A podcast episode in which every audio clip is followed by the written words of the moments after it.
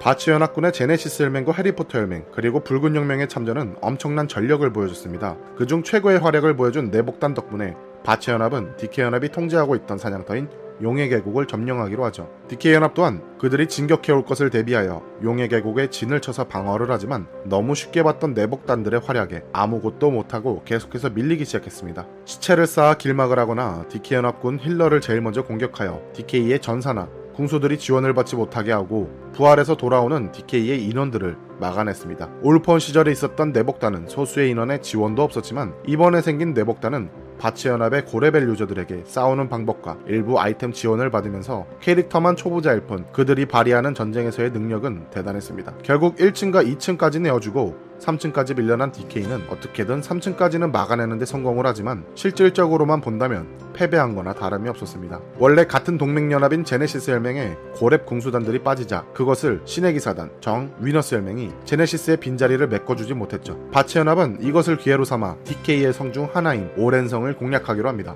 2004년 6월 19일에 시작한 이 공성전도 역시나 내복단들의 활약에 의해 성을 너무나도 쉽게 빼앗기게 되는 DK연합은 게시판에 내복단의 전술에 대한 비판을 올리게 되는데 DK 혈맹의 카오나 보라 상태를 유도하며 전쟁을 하는 것은 게임의 기본적인 예의를 망각하는 일이라며 언론 플레이를 하기 시작했습니다. 그래도 맨 처음에는 유저들이 DK 혈맹의 말에 동의를 했지만 예전 DK 연합이 보조 캐릭터들을 적당히 키워서 만든 뼈단건 부대라는 것을 조직했었을 때 내복단과 똑같은 방법으로 바치 연합군의 싸움을 방해했었다는 게 밝혀지면서 자신들이 했던 방법을 몇 배로 돌려받은 셈이 되어버렸고 이때 유저들은 뼈단검으로 흥한 자 내복단으로 망한다라는 얘기가 바츠 서버 내에서 유행처럼 떠돌기 시작했습니다. 예전 붉은 혁명군 기습으로 빼앗은 기란성의 승리가 있었지만 아덴성을 뺏기며 취한 승리였고 이번엔 전술과 전력을 통한 진정한 승리라고 볼 수 있었습니다. 이를 계기로 바츠 연합군의 사기는 절정으로 치닫으며 지금까지 누구도 이길 수 없었을 것 같던 DK 연합의 총공격을 막아내고 오히려 자신들의 힘으로 눌러버렸죠. DK 혈맹의 해산은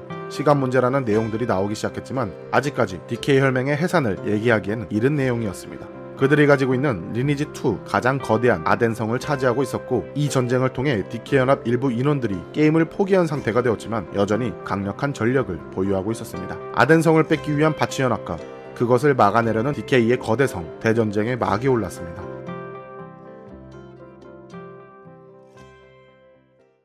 (2004년 7월 16일) 바치연합군과 디케연합은 아덴성 공수선 신청을 해뒀고 팽팽한 신경전에 돌입해 있었습니다. 이때 두 혈맹 간의 심리전이 엄청났었는데 DK연합은 자신들의 아덴성을 지키기 위한 수성 신청을 했고 바치연합은 제네시스 혈맹만 남겨둔 채 아덴성 공성 신청을 취소하고 자신들의 성인 오렌성을 방어하기 위한 수성 신청을 하게 됩니다.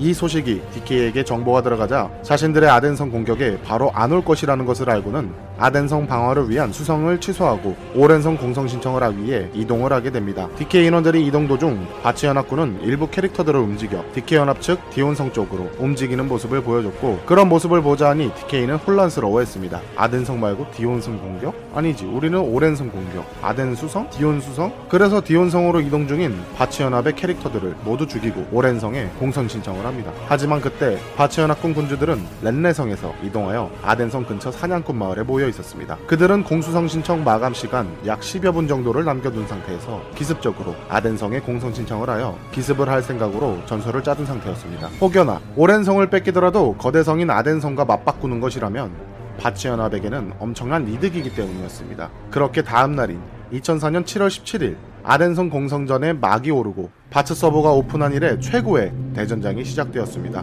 아덴성 앞마당을 가득 채운 DK 연합 그리고 그들을 공격하는 바치 연합군은 성문을 중심으로 세 개의 방향에서 동시에 공격하는 전술을 펼치려 했습니다. 왼쪽에서는 붉은 혁명과 하드락 그리고 LDC 혈맹 중앙은 제네시스와 해리포터 오른쪽에선 제네시스의 군주단들이 혈맹원들의 빠른 부활을 위해 진지를 구축하고 있었습니다. 그러나 DK연합도 만만하게 볼 수 있는 상태는 아니었습니다. DK연합은 바츠 서버 내에서 최강의 전투력을 자랑하는 아키러스와 그를 따르는 DK의 화이트라인 그리고 악명 높은 무력 집단인 분조위가 움직이기 시작하며 순식간에 오른쪽에서 진지를 구축하고 있던 제네시스의 군주단들을 죽여버리고 전술 없이 개별적으로 달려드는 내복단들 또한 손쉽게 무너뜨렸습니다. 그리고 반원을 그리는 중앙 라인의 바치연합군을 쓰러뜨리며 왼쪽에서 아덴성을 공격하던 붉은 혁명들 라인까지 박살내버립니다. 바치연합은 몇 번의 재정비를 통해 아덴성을 또 한 번 공격했지만 DK의 방어력 앞에 진지 구축을 하지 못한 채 사냥꾼 마을로 강제 기한될 수밖에 없었습니다. DK 연합군은 거세게 몰아닥칠 거라 예상했던 바치연합군의 공격이 의외로 쉽게 저지되자 기세가 한껏 고조되었습니다. 특히 공성전 규칙상 단 하나의 진지를 구축하지 못한다면 마을에서 부활할 수밖에 없었기 때문에 다시 공격을 온다는 것은 굉장히 시간이 오래 걸렸기 때문에 DK연합은 그동안 재정비할 시간이 넉넉했습니다. 이때 DK연합군 내부에서 일부 인원들을 남겨두고 원래 자신들의 성인 오렌성을 다시 뺏자라는 의견이 나오기 시작했습니다. 특히나 이전날 DK연합군의 대부분이 오렌성 공성을 등록해둔 상태였기 때문에 공세를 전환하더라도 큰 문제가 없었으며 바츠연합군의 주력들이 아덴성 공격에 묶여있는 지금 오렌성은 소수의 리벤지스 혈맹군이 없던 상황이었습니다. 그러나 현재 아덴성을 공격하려는 바츠연합군을 염두에 두지 않을 수는 없었습니다. 그에 따라 DK는 일부 혈맹원들을 뽑아 바츠연합군의 움직임을 확인하는 정찰병 부대를 만들어 보내게 됩니다. 그렇게 DK의 정찰 부대가 바치연합군의 동향을 파악하고 있을 때 방금 전까지만 해도 아덴성에 대규모 공격을 감행하던 바치연합군과 내복단의 모습이 보이지 않았습니다. 소수의 바치연합의 인원들만 보였을 뿐 제네시스 및 바치연합군의 핵심 군주진들의 모습은 어디에도 보이지 않았고 DK연합군은 이것을 전달받자마자 바치연합군이 아덴성을 포기했다고 판단하며 오랜성 근처에 주둔한 채 전투 상황을 살피던 신의 기사단 혈맹에게 오랜성의 공격 명령을 전파하며 이어서 아키러스의 직속부대 화이트와 레드라인 등 DK연합의 핵심 전력들을 이동시켜 곧바로 오렌성으로 역공격을 시작했습니다.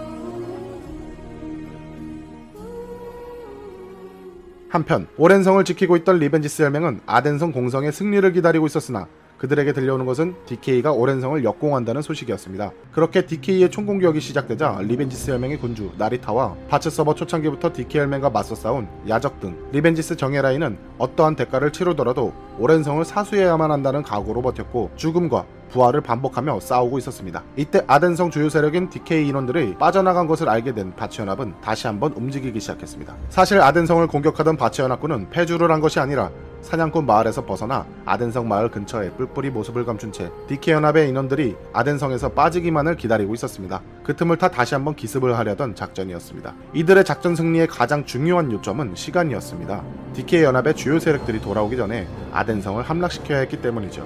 그렇게 오렌성을 지키던 리벤지스 혈맹에게 DK연합의 주요 세력들이 아덴성에서 빠져나와 오렌성에 공격이 들어왔다는 정보를 받고 아덴성 앞에 있는 DK의 궁수단을 제일 먼저 처리하고 곧장 공성 골렘을 뽑아 아덴성의 외성문을 공격하기 시작했습니다. 갑작스러운 기습에 놀란 DK연합은 이것을 막기 위해 총공격을 퍼부었지만 외성문은 순식간에 박살났고 외성문 안으로 밀려 들어오는 바츠 연합군은 곧바로 내성문까지 순식간에 부숴버렸습니다. 상황이 급박하게 돌아가자 DK연합 측은 오렌성을 공격하고 있는 주요 세력들에게 이 상황을 알리고 긴급히 귀환 명령을 내리게 되었습니다. 그렇게 상황 전파를 들은 아키러스 외 주요 라인들은 오랜 성을 포기하고 바로 마을로 귀환을 했습니다.